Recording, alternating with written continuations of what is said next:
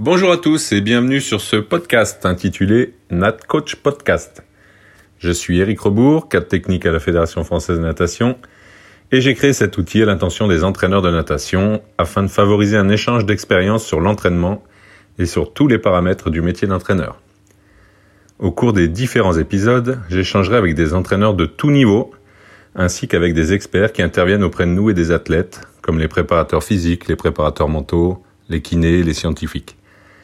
J'espère que ce podcast aidera vos réflexions sur votre action et vous donnera l'envie de creuser un peu plus. Bon podcast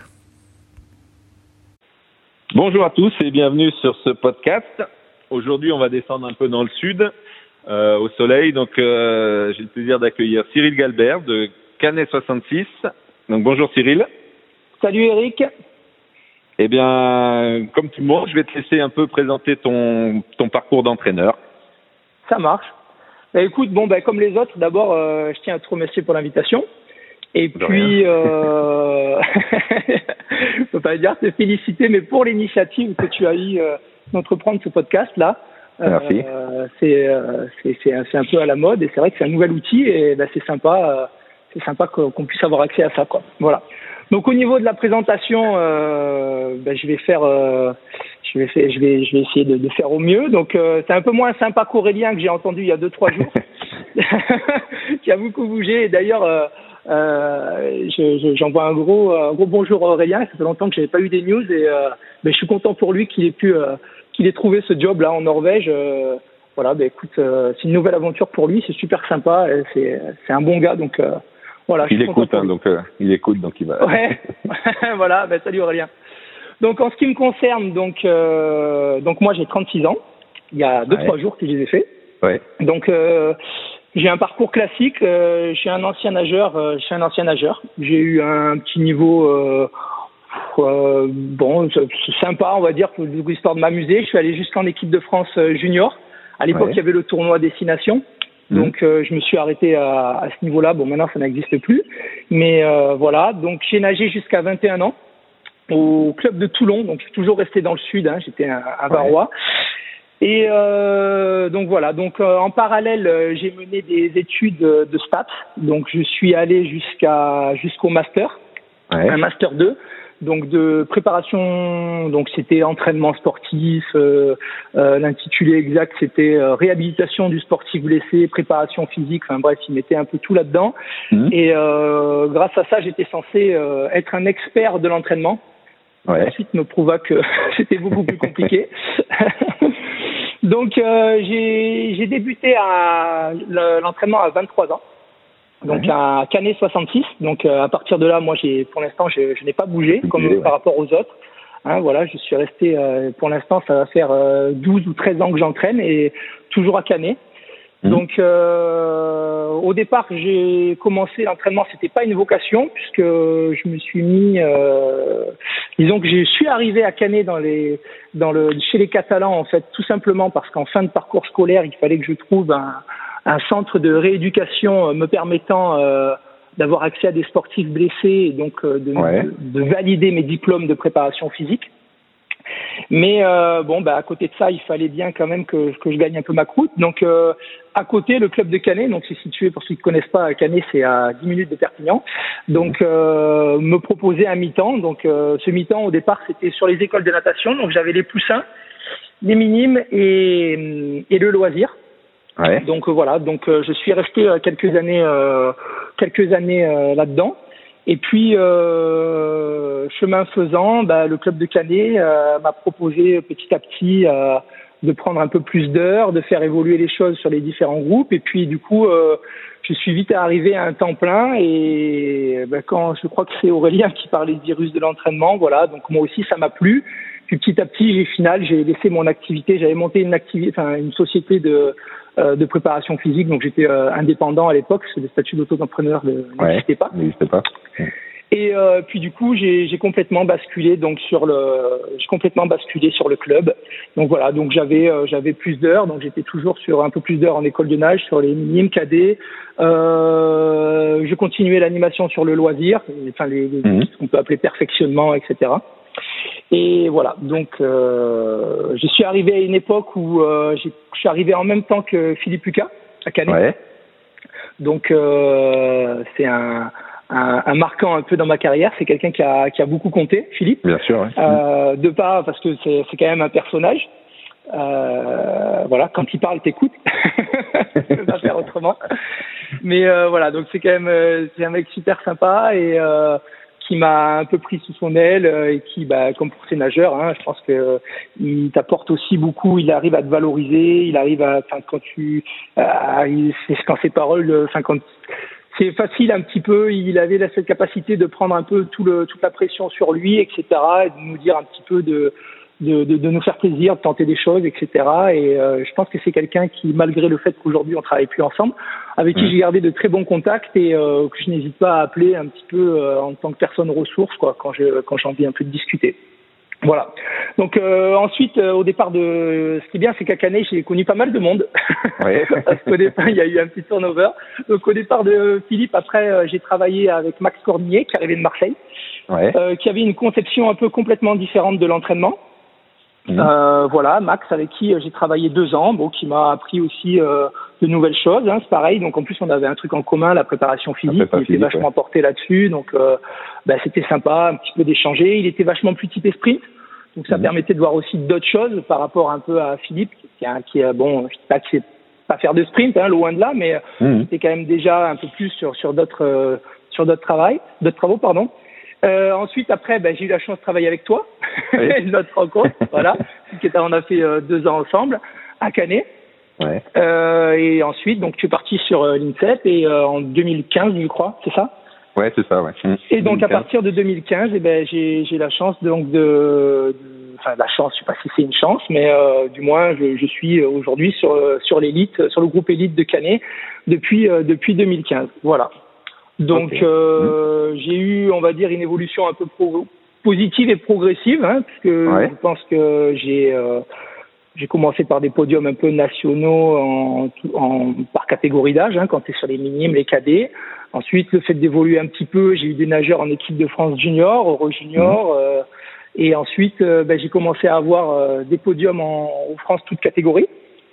Euh, et enfin, ben, là, c'était l'an dernier. J'ai eu une bonne expérience puisque j'ai eu, euh, j'ai eu la chance de participer au championnat du monde junior avec un nageur de 800-1500 mmh. et on a fait une finale sur sur ces sur ces deux épreuves. Donc voilà. Donc en fait, je continue chaque année de de m'enrichir et d'avoir de nouvelles expériences. Voilà. Donc euh, un autre truc aussi que, que je, sur lequel je voulais intervenir, qui a été un autre marquant dans ma carrière, c'est que ouais. euh, quand on a commencé à travailler ensemble, donc à l'époque tu avais des systèmes, euh, c'est plus comme maintenant, hein, maintenant il n'y a plus que deux pôles, deux pôles France euh, ouais. sur le territoire. À l'époque euh, il y en avait plusieurs. J'ai eu la chance que Canet euh, soit ce soit un pôle France quand tu es arrivé et on avait on avait, euh, je sais pas si on était vraiment, enfin on était sous la tutelle un petit peu du, du pôle mmh. France mmh. de Foromeux, donc on a énormément euh, travaillé Richard avec Richard Mar ouais. avec Richard Martinez. Et là, ça a été un peu comme Philippe, une autre euh, une autre rencontre où vraiment euh, ou une autre vraiment qui a été enfin vraiment marquant dans mon dans ma carrière quoi, c'est la rencontre avec Richard et un petit peu ben, une nouvelle évolution dans ma conception de l'entraînement mmh. et euh, de ma façon de, de voir les choses. Hein, et puis m'a fait, m'a permis aussi. Euh... En fait, ce qui est bien, c'est que chaque rencontre te permet d'accéder à, à, un nouveau, euh, aussi à de nouveaux, à de nouvelles personnes, à de nouveaux contacts. Et donc à chaque fois que tu rencontres quelqu'un, ben, tu peux échanger de plus en plus. Et ouais. euh, donc voilà, c'est vrai que Richard m'a permis aussi d'accéder à, à d'autres entraîneurs, à d'autres euh, et à d'autres compétences, hein, euh, qui m'a fait rencontrer, j'en parlerai peut-être euh, mmh. plus tard quand on va parler de la conception de l'entraînement, à, à, à, à d'autres personnes euh, ressources euh, qui sont peut-être pas forcément euh, dans l'expertise de l'entraînement, mais plus sur la, la, la, conception de la performance, etc. Et euh, ben voilà, donc aujourd'hui, Richard, ben, je travaille encore énormément avec lui, malgré le fait qu'il qu soit passé, euh, qu'il qu soit beaucoup de boulot sur sur un autre truc, mais euh, c'est pareil, c'est des personnes que j'appelle quand j'ai un peu de des problématiques ou euh, je pense que c'est surtout ça, ce qu'il faut pas s'isoler. Mmh. Il faut continuer un petit peu de de de d'échanger, d'avoir des personnes voilà, d'avoir des personnes ressources qui puissent un petit peu euh, bah, te rassurer, mais enfin, si te rassurer dans tes choix ou dans tes trucs euh, qui, qui, permettent de de de de, de pouvoir euh, de pouvoir foncer et de te, et de t'épanouir. Voilà. Ok. Voilà un petit peu mon, un beau parcours, mon parcours. voilà. ouais, ouais. euh, donc ma première question, euh, bah tiens, justement par rapport à ton parcours, tu peux peut-être, euh, ça te donne des idées, mais euh, quel, euh, quel premier conseil tu donnerais à un jeune entraîneur qui débute? Alors, euh, le premier conseil que je lui donnerais, parce que ça c'est vraiment un truc qui m'a marqué, c'est un peu une anecdote, c'est vraiment un petit peu de, de alors c'est vrai que quand on démarre, ben, on est super motivé et tout, on a tendance à mmh. foncer, mais prendre un peu de temps aussi pour travailler sur sa propre conception de, de l'entraînement. Ouais. quand je parle conception de l'entraînement, c'est-à-dire un peu euh, comment co co comment je me positionne, comment je euh, je, je, je, peux un petit peu euh, qu'est-ce que j'attends de la performance, etc. Je, je m'explique, c'est-à-dire que si tu veux, Canet quand je suis arrivé m'a m'a été clair avec moi, m'a dit que si je voulais continuer à enfin, à évoluer, mmh. il, il, il, aimerait bien que je passe mon mon BE2 parce qu'à l'époque c'était aussi ouais. pour rentrer dans le cahier des charges des pôles France et des Ouais, ouais. Bon, je ne sais pas si c'est Pôle France ou, ou euh, à l'époque les structures. Oui, oui, oui. Voilà, c'était pour, ce que je veux dire. Voilà. Ouais, ouais. Il fallait aussi qu'on ait des entraîneurs donc euh, qui, qui étaient qui étaient soit BE2, soit je sais pas si on était déjà passé sur les. Ben non, parce que le, ah, BE2 c'est toujours. Donc, BE2, voilà. ouais. Donc euh, j'ai fait ma formation euh, BE2 et, et quand on est arrivé, je me souviens le premier jour en, en salle, il a fallu faire une dissertation. Donc euh, déjà c'était compliqué parce que quand tu as pu toucher les stylos depuis euh, depuis six ans, euh, c'est c'est pas simple. Mais mais au départ le sujet avait pas l'air compliqué. Il fallait bon ben on avait quatre heures pour plancher sur sur sa conception de l'entraînement. Mmh. Donc je me suis dit bon ça c'est facile, c'est mon boulot, je sais faire. ouais. Waouh, wow, sauf qu'en fait ben j'ai j'ai vite, vite pris un, un plomb mmh. parce que ben, parce que je savais pas parce ouais. que je, je, partais tête baissée dans une planification. Euh, en fait, tout ce qu'on m'avait appris en. C'est pour ça que quand en je t'ai dit ouais. tout à l'heure le STAPS, euh, tu ouais, vois, c'est bien et j'étais censé être un expert de, de l'entraînement, mais à part en fin de compte réciter une planif euh, physiologique euh, euh, avec des cycles et que je pouvais mettre en parallèle avec une planif de préparation physique, si tu veux, euh, ouais, ça je savais faire quoi. J'étais mmh. capable en théorie de te sortir un truc. Euh, et puis quand je suis arrivé dans mon dans mon truc, je me suis dit mais en fait non, c'est pas ça qu'on te demande et tout. Et euh, et j'étais, je suis sorti de là. bon, c'était un examen blanc parce que c'était le premier jour. Ouais ouais. Mais je me suis dit ouais, en fait non, cette formation elle va être pas mal parce que euh, t'as rien compris quoi. Enfin, tu, si j'avais vraiment des bonnes bases théoriques, hein, mais je je savais pas vraiment ouais. en fait ce que c'était pour moi que c'était pour moi l'entraînement. Donc euh, ça, ça, je pense que ça prendre du temps dans un voilà pour pour se pencher un petit peu sur ce que c'est vraiment son activité. Quand je te dis ça, c'est que euh, j'entendais Denis qui disait qu'effectivement euh, pour lui la natation c'était pas uniquement physiologique. Mmh. je, je, pense que quand j'ai été confronté à ce truc-là, c'est vrai parce qu'en plus euh, la difficulté de la de la copie, c'était euh, qu'il ne fallait pas pouvoir remplacer le mot nageur par un autre mot, c'est-à-dire athlète, rameur, footballeur, ouais, ouais. etc. Sauf que quand tu sors une planif physiologique, etc., tu t'aperçois vite que tu peux vite remplacer, euh, ouais, tu peux vite remplacer le mot nageur par un peu ce que tu veux, quoi. Mmh. Euh, et à partir de là, bah, c'est vrai que tu n'es plus vraiment dans ton activité, tu n'es plus vraiment un expert dans l'élément ouais. de la natation, voilà.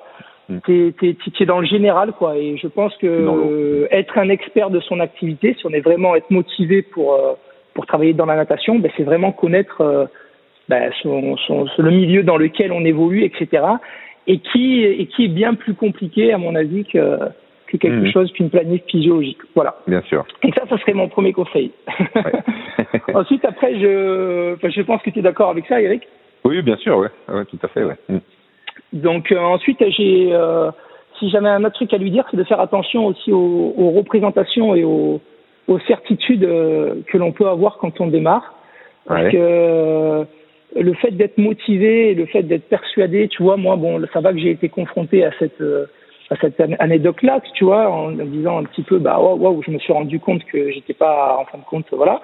Mais c'est vrai que attention aux certitudes et, aux représentations qu'on peut avoir et qui des fois nous empêchent un petit peu de d'avancer. On a l'impression qu'on qu'on qu'on est sûr, etc., et que qu'on qu'on qu tient la méthode. Euh, et que, euh, et que du coup ça nous empêche un petit peu d'aller dans l'échange. On est beaucoup dans le jugement. Quand on est sûr de soi, ben, en fin de compte, on est dans le jugement de ce que font les autres, etc. On prend pas le temps de bien regarder ce qu'ils font, de se poser la question un petit peu pourquoi ils font les choses d'une autre façon euh, que ce que toi tu pourrais les faire.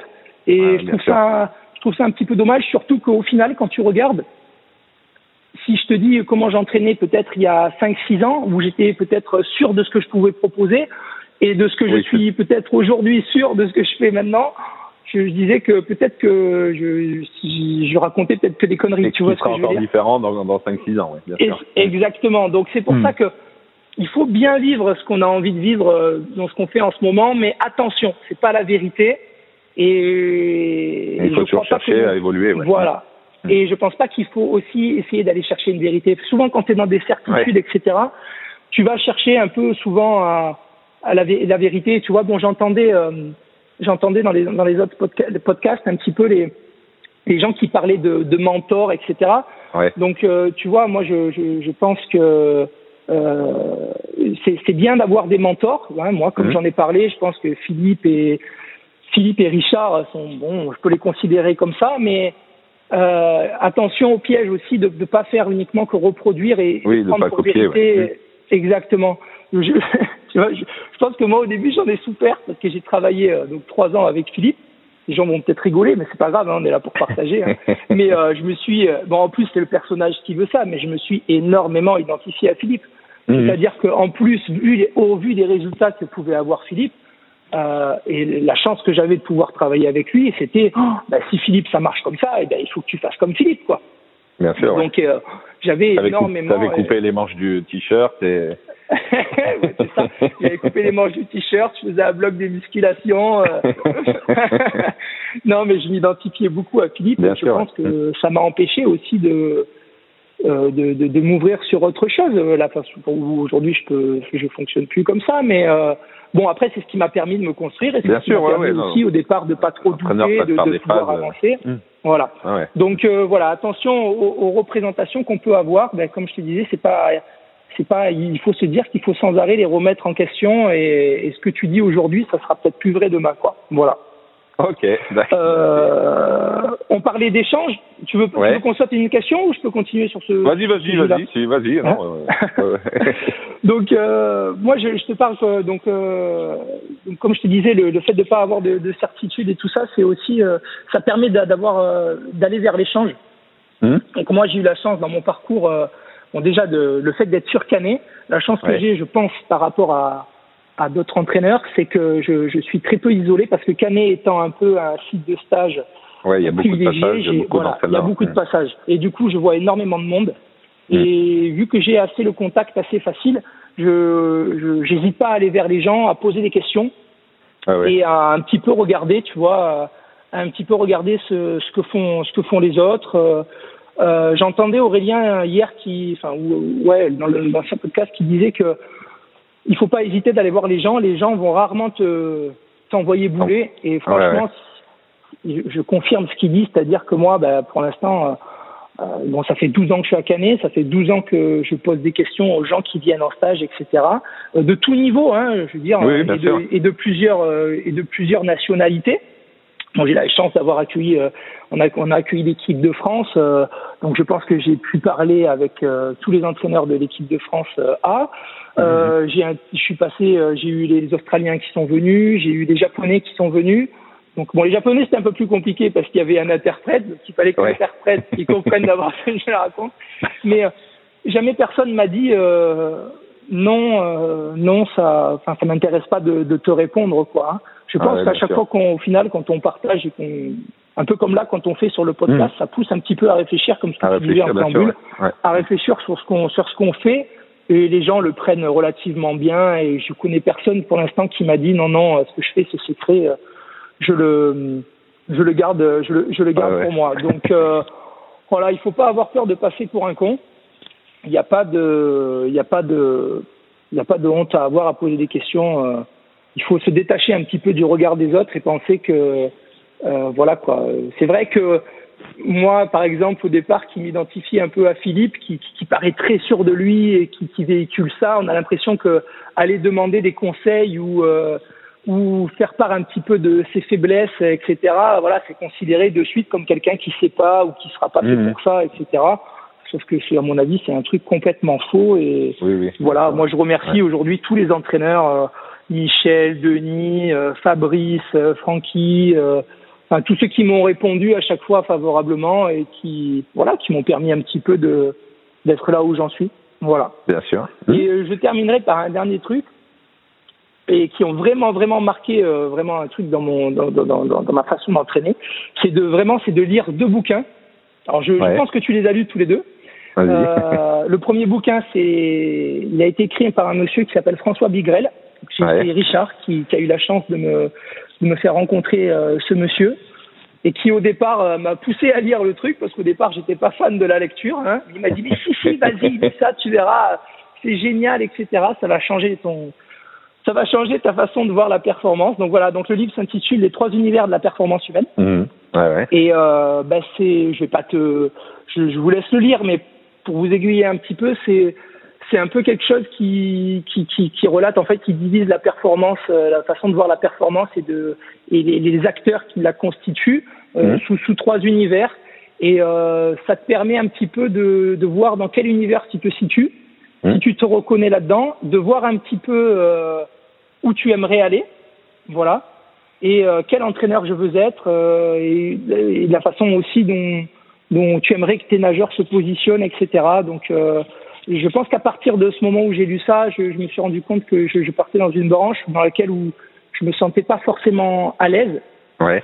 Et, euh, et voilà, donc j'essaye depuis que j'ai lu ce bouquin de d'essayer de faire autre chose. Donc euh, je, je, je, vous laisse le truc. Enfin, je, mmh. je pense que toi, ouais, tu as ouais, apprécié bah. aussi le bouquin. Oui, hein bien sûr, ouais, ouais, ouais. Mmh. Voilà. Et donc euh, voilà, donc les trois performances, euh, les trois univers de la performance humaine de, de François Bigvel. Et le deuxième, parce que ça c'est un truc qui, que dans lequel j'ai, j'en ai vachement souffert, c'est euh, Les Vertus d'échec de Charles Pépin.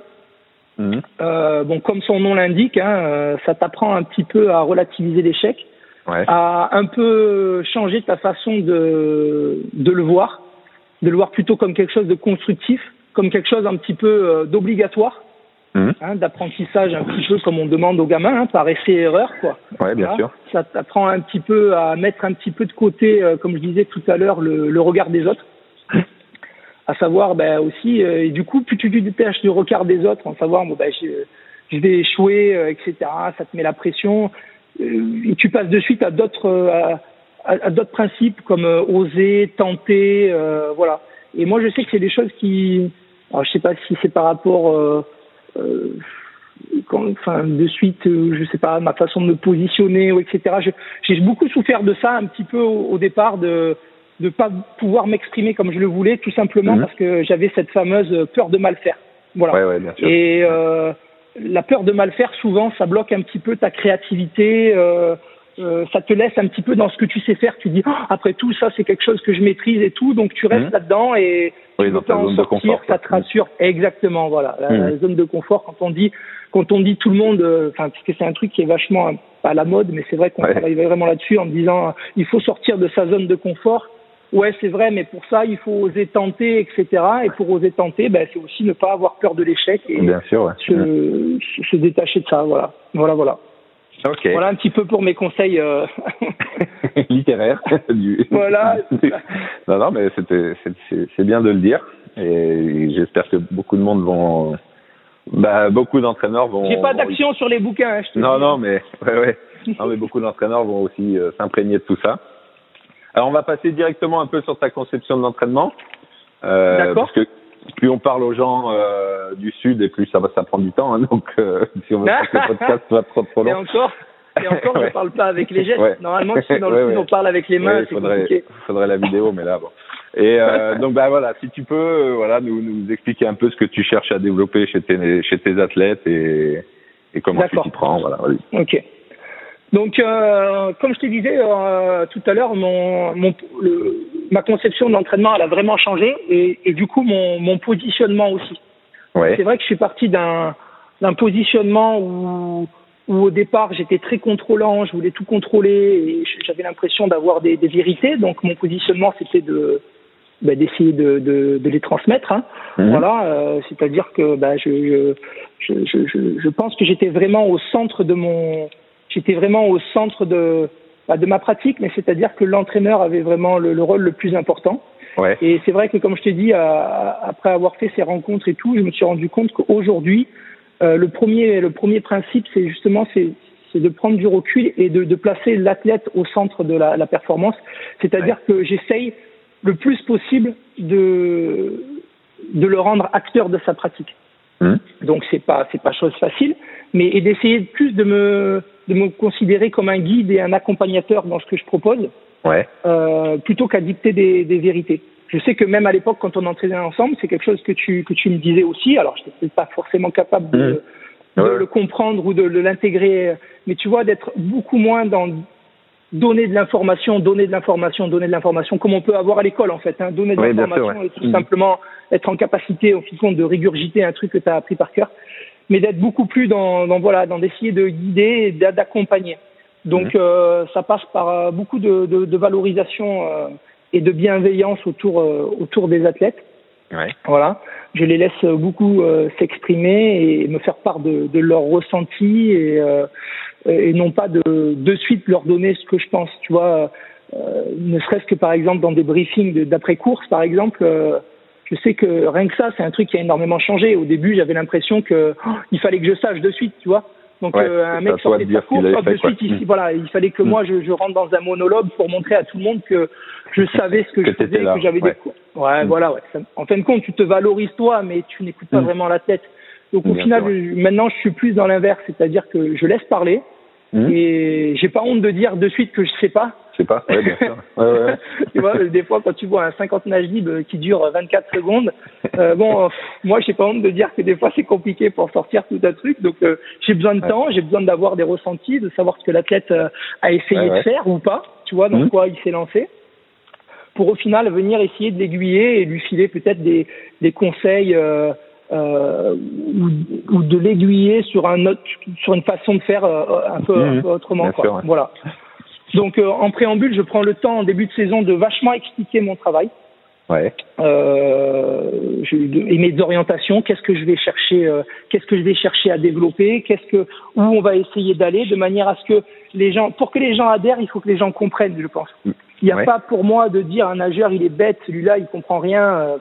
Mmh. Je je sais pas pour l'instant depuis que je travaille comme ça j'ai pas eu l'impression que je sois tombé sur un athlète qui qui n'est pas adhéré qui n'est pas qui m'est pas suivi un petit peu voilà quoi. Ça peut arriver Mmh. mais dans ces cas-là peut-être que peut-être qu'on fait fausse route quoi. Peut-être que les gens sont passés à un moment donné pour travailler ensemble aussi. Peut-être se oui, poser aussi, la, la question. peut, euh, ouais. voilà je pense que Après, ça peut venir de leur vécu de leur expérience aussi euh, exactement. comment ils ont été formés et, voilà Exactement. Donc, euh, et je pense, mais je pense qu'il faut prendre le temps de bien expliquer son travail et, et, les orientations de manière à ce que les gens adhèrent. Et mmh. depuis que je travaille avec des gens qui adhèrent et qui, qui donnent du sens à leur pratique, euh, enfin, c'est, je, je, vois que le travail est beaucoup beaucoup plus puissant, quoi. Tu vois, j'ai ouais, beaucoup sûr, moins ouais. de déchets, mmh. beaucoup mmh. moins de déchets dans l'eau. Euh, même si, euh, parce que tu vois, j'écoutais, euh, j'ai plus aussi dans les anciens podcasts les et mes collègues qui disaient que bon bah le but c'est effectivement d'éviter les déchets, que peut-être qu'on ouais, passe ouais. trop de temps dans l'eau, etc. Je pense que ça en est une partie aussi, c'est-à-dire que quand les gens comprennent pas ce qu'ils font, s'ils font des ah, longueurs bah, sûr, pour faire des longueurs, c'est du remplissage. Effectivement, voilà, il, il, peut y avoir un moment où l'athlète, s'il n'est pas concentré sur ce qu'il fait, en fin de compte, ou un travail où il n'y a pas de consigne, par exemple, tu mm -hmm. vois, bah, il a vite fait de tendance à effectivement nager pour nager.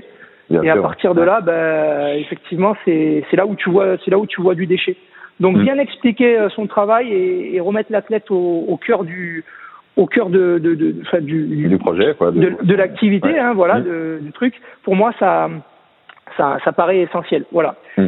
donc euh, voilà un petit peu pour déjà pour euh, la, la philosophie un petit peu de la, plus, plus au côté un peu un petit peu philosophe du ouais. du concept voilà ensuite après si tu veux pour rentrer un peu plus dans, dans la partie euh, dans la partie technique euh, je on va dire que je divise mon travail en, en, en plusieurs, euh, en plusieurs points, c'est-à-dire que je vais, pour moi, par exemple, une course, c'est euh, départ coulé, une phase de nage, mmh. euh, virage reprise de nage, enfin mmh. approche de mur virage. Euh, derrière, on va de nouveau avoir de la nage et euh, souvent une approche de mur arrivée, quoi. Et donc, en fait, donc je, je, je, je travaille le, dans mon semainier.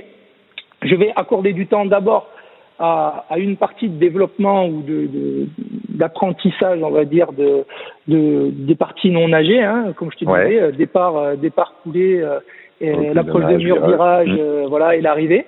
Donc c'est des choses que je place bien parce qu'on a vite tendance à ne pas les travailler, tu vois. Ouais. Et aujourd'hui, euh, quand tu vois le 50 nage libre ou le 100 mètres nage libre de Dressel quand tu vois que quand on te dit qu'il gagne son quand on te dit qu'il gagne sa course sur, sur, sur, son, sur son premier 15 mètres et sur son deuxième, euh, enfin 15 mètres après le mur. deuxième coulée, ouais. ouais. Mm. Voilà, je te dis, bon, écoute, euh, il faut peut-être il faut peut-être penser à placer ça un petit peu, euh, tu vois, voilà, en, en, en, développement autant que la nage, tu vois. Mm. parce que souvent on a l'impression, tu vois, on le dit, ouais, il faut bosser ses coulées, il faut bosser ci, il faut bosser ça, et puis en fin de compte, c'est des choses qui passent un peu à travers. Donc, je m'oblige quelque part. C'est 30%, de, 30 de la course d'un 100 mètres. Hein. Ouais, Donc, 2 fois 15 mètres, voilà. Euh, quand tu et vois, c'est pas 30% euh, d'entraînement. Exactement. Et, mm. et encore plus quand tu... Alors je sais que euh, c'est considéré comme des fois pas de la natation, hein, mais quand tu prends des courses en petit bain, oui. Euh, bon, ah, ben voilà, ça prend encore plus. Exactement. Donc, tu vois, mm. donc ça paraît un peu con de dire qu'il y a 60% mm. de la course qui se travaille, qui se gagne sur ces choses-là, et puis au final de bah, de les mettre de, faire côté un peu en fin d'entraînement de temps en temps, quoi. Ouais. Tu vois, mmh. voilà. Donc ça c'est ma première partie. Donc après ben, j'y interviens sur plein de choses. Hein. Il y a la préparation physique qui rentre là-dedans. Il y a bah, tout, tout ce qu'on pourrait imaginer, hein, le travail de, de couler en vertical kick euh, avec des poids, pas de poids, etc. de toute façon maintenant, je veux dire aujourd'hui l'entraîneur qui est vraiment euh, motivé, qui a compris qu'il fallait bosser ces choses-là, on trouve tellement de choses sur Internet. Bien sûr, ouais. Au, au, final, tu as, accès, euh, as accès par rapport à nos anciens. Franchement, on n'a pas d'excuses. Quoi. Aujourd'hui, on a accès à Internet, on a accès à un tel panel d'exercices, panel d'exercices, pardon, que pff, ouais, ouais. je veux dire, si tu as décidé vraiment de, de, de, de, te lancer là-dedans, tu peux, quoi. Voilà. Et euh, ensuite, donc ça, c'est ma partie sur les parties non nagées. Et ensuite, mmh. après, j'ai la partie, euh, la partie donc le, bah, de la nage, hein, voilà. Ouais. Donc euh, là-dessus, je suis un peu sur euh, sur euh, sur l'école Martinez. Hein. Ouais. c'est à partir de là que j'ai un peu tout revu. Donc pour moi, j'ai mon but, c'est de travailler la vitesse. Donc, mmh. je parle de la vitesse, mais je parle de, comme un objectif, pas forcément la vitesse euh, sprint. Oui, pas la, pas la vitesse, pure, quoi. Oui. Mmh. Voilà, pas la vitesse pure. Pour moi, c'est d'obtenir la, la, la, plus grosse vitesse. Hein. Pour moi, la 1500, le 1500, c'est euh, la plus grosse vitesse possible sur 1500. Et pour ouais. moi, ça tourne autour de trois principes. Euh, un principe de force motrice, mmh. un principe d'endurance motrice et un principe de coordination motrice. Et à partir de là, une fois que j'ai posé ça sur le papier et que je l'ai bien expliqué, je vais demander en fait, euh, je vais construire mes exercices, mes situations pédagogiques, etc. Un peu tout autour de ça. Donc euh, euh, des fois, si tu veux, ça va être orienté sur un des paramètres, ouais. soit, soit sur la force, soit sur l'endurance, soit sur la coordination, ou alors, et bien souvent, je me suis rendu compte que bien souvent, le mieux c'est d'essayer d'y intégrer les trois en même temps. Voilà. Les combiner. Ouais. Et euh, voilà, c'est de combiner les trois. Tu vois, je je te, je, te, je te, donne un exemple parce que ça regroupe un petit peu toute ma façon de, de, de concevoir l'entraînement, que ce mmh. soit d'un point de vue philosophique ou d'un point de vue euh, pratique. Euh, tu sais, tu nous avais fait passer un papier à l'époque, et là c'est pareil, j'invite les gens à le lire, à le retrouver. C'est un papier qui avait été écrit par Francis Distinguin ouais. sur, euh, sur un nageur que je trouve magnifique, sur euh, Roman Chouk. Ouais. Mmh. Voilà, c'est un nageur de, de demi-fond hein, qui, qui passe beaucoup de temps en altitude à Fourmeux. Et euh, je sais qu'il avait été interviewé par Francis à l'époque, donc à partir de là, c'est vrai que c'est un nageur que j'ai énormément observé, etc. Hein, il est connu pour sa pour son côté ouais, aquatique, son mmh. son développement d'efficacité dans l'eau, etc. Hein, c'est un nageur qui qui arrive à nager 24 coups de bras sur des distances, euh, sur des mmh. sur, sur, des longues distances à l'entraînement. Ouais. Et donc c'est vrai que quand je me suis retrouvé en stage, j'ai eu la chance hein, de me retrouver en stage à côté de lui, à bien observer, c'est un chose, je me suis dit, putain, attends, si Roman Chouk, il arrive à nager 24 coups de bras, putain, pourquoi toi, ton nageur de demi-fond, hein, je, je, parle de Tommy Camblon, Tommy ouais, que, je vais prendre, que je vais prendre l'exemple, hein, euh, je me suis dit, putain, c'est pas possible que lui, il nage à, il nage à 29 ou 30, quoi, tu vois, donc il faut, ouais. il faut que tu arrives à, il faut que arrives euh, à trouver des, des, choses, etc., pour, euh, pour lui permettre d'arriver encore à développer des, ce, ce, ce truc-là. Puis on s'est, on s'est lancé là-dedans, tu vois, donc on va dire sur mmh. un, au final, sur un, un travail de force et, et au final d'endurance un petit peu, hein, tu vois, parce qu'on était capable de nager des très longues distances à 24 coups de bras. Euh, ouais. et, et, on va dire sur de l'endurance, hein, parce qu'on nageait, euh, je ne faisais pas que des 100 mètres, hein, tu vois, sur ce genre de type de travail. Et donc, euh, chemin faisant, on arrive à une compétition et puis euh, je, je, je, vois que le travail, bah, il se, il paye pas forcément. Hein. On fait un ouais. premier 800, on nage à peu près les mêmes temps, donc on nage à peu près 8-2, 8-3, tu vois les coups de bras descendent pas forcément. Et puis surtout, je le trouve pas à l'aise, Tomili, euh, non pas que par rapport à de la fatigue, tu vois, mais euh, ce qu'on pourrait dire au début à jeter l'éponge en disant ouais bah c'est bon on est dans la période de charge on est fatigué mais tu vois tu, tu, sens que techniquement quand tu connais bien ton nageur il y a un truc qui va pas tu vois et puis euh, euh, et puis c'est lui qui vient me voir et qui me dit je lui dis bon comment comment comment t'as senti là? Qu'est-ce que t'as essayé de faire? Et puis euh, sur le coup il n'arrive pas à me répondre il me dit ah je sais pas écoute de toute façon je suis un peu fatigué. Donc il se lance pas dans un truc tout ça. Et puis c'est bien qu'après sur le chemin du retour de la compétition dans le bus il, il me dit tu sais j'ai bien réfléchi à ce que tu m'as demandé. Et puis il me dit en fait, le problème, c'est que on s'entraîne dans une nage qui n'est pas la mienne. Alors, je regarde, je dis, euh, c'est quoi, qu'est-ce que tu me racontes ça Il dit, oui, regarde, on passe énormément de temps dans une nage à développer le travail d'efficacité, etc. Donc, ce qui était bien. Mais au final, c'est pas ma nage, c'est pas ma nage de course. Donc, en fait, tu vois, il manquait le paramètre de, de coordination là-dedans. On n'était plus dans les bonnes coordinations. Et du coup, si tu veux, non seulement il n'était pas à l'aise, mais en plus, le travail d'efficacité qu'on avait fait dans l'autre nage n'était pas forcément reproductible dans cette nage-là. Donc, du coup, bah, je dis pas qu'on avait perdu du temps, mais parce que ça nous a servi justement à, à, faire évoluer notre conception d'entraînement. Mais, mais tu vois, c'est bien ça qu'à un moment donné, je pense qu'il faut qu'il y ait un peu tout.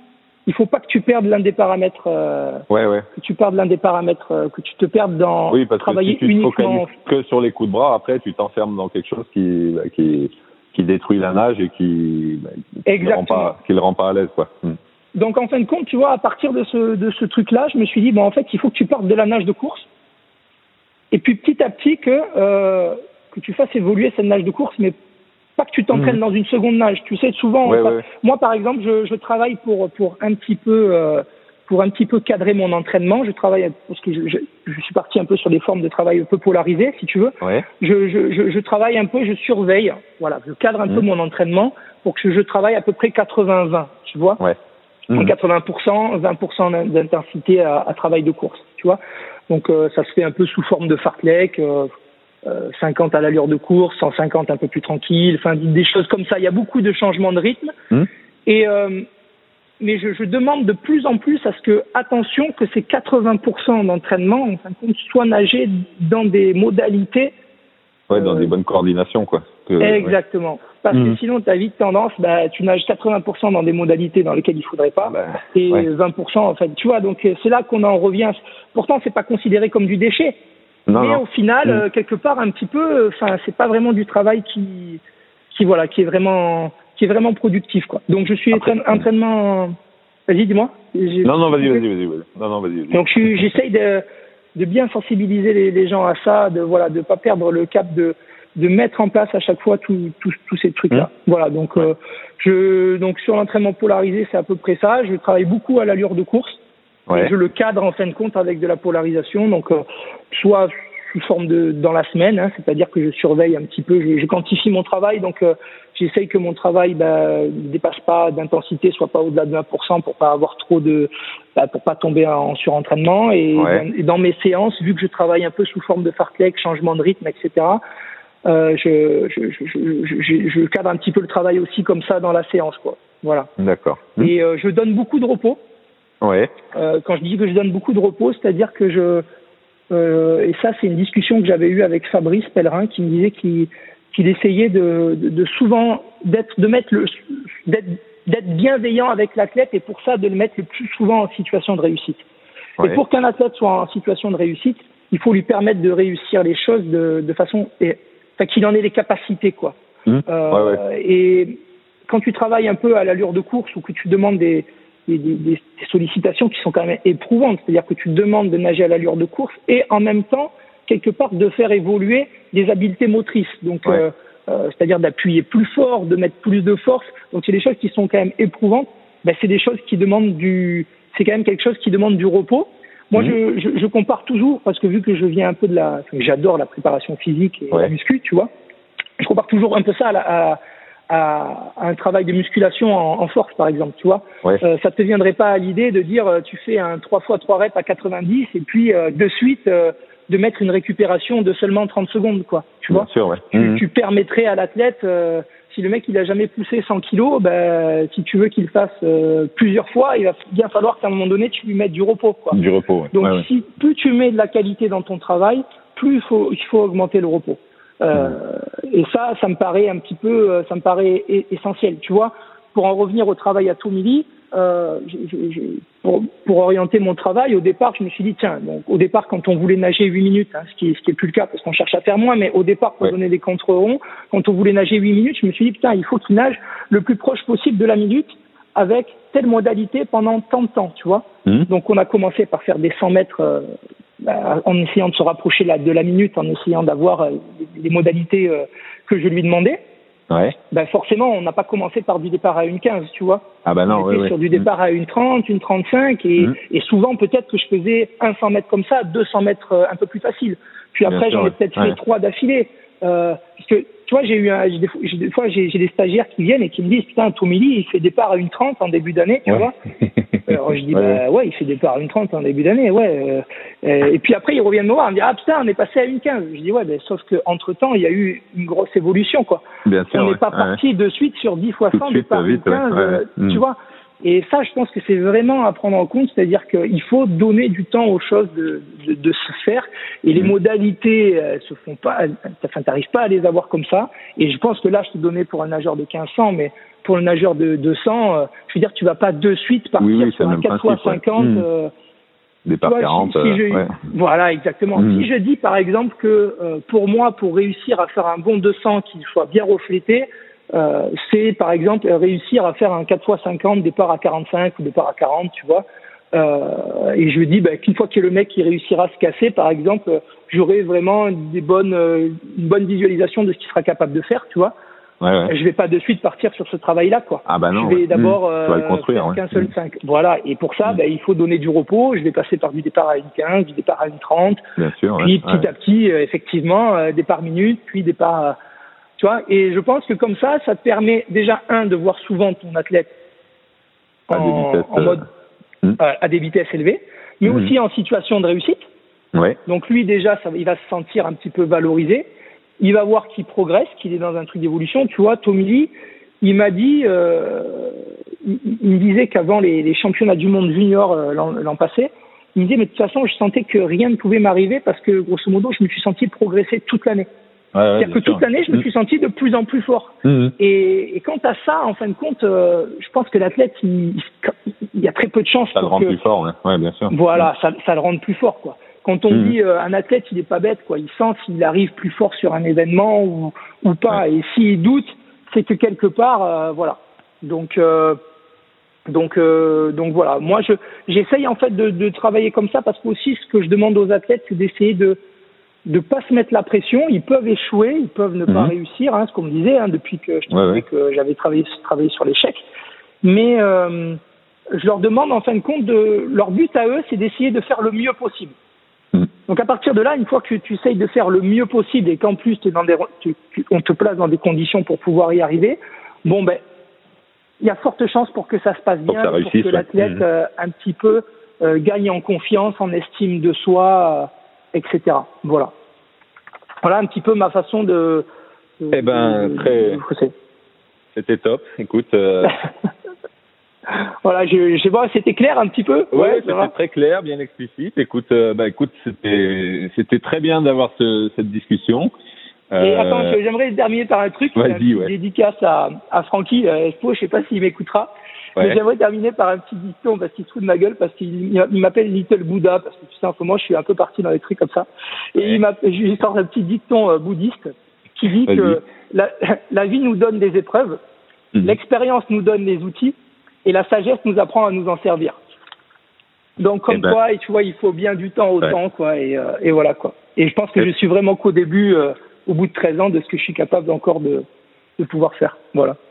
Eh ben, c'était une très belle conclusion. Écoute, euh, bah, je te remercie d'avoir pris euh, un peu de ton temps pour euh, pour répondre à, et pour discuter un peu sur l'entraînement. Ça Et, fait plaisir, Eric. Et j'espère bah, que le confinement va se terminer bientôt et qu'on pourra euh, de nouveau retravailler puis et puis et puis se revoir un peu au bord du bassin. Et puis se revoir au bord du bassin, c'est clair. Ouais. Ça marche. Allez, ok bah, Eric, à très Merci bientôt. beaucoup. À bientôt. Bye bye. Salut. Ciao.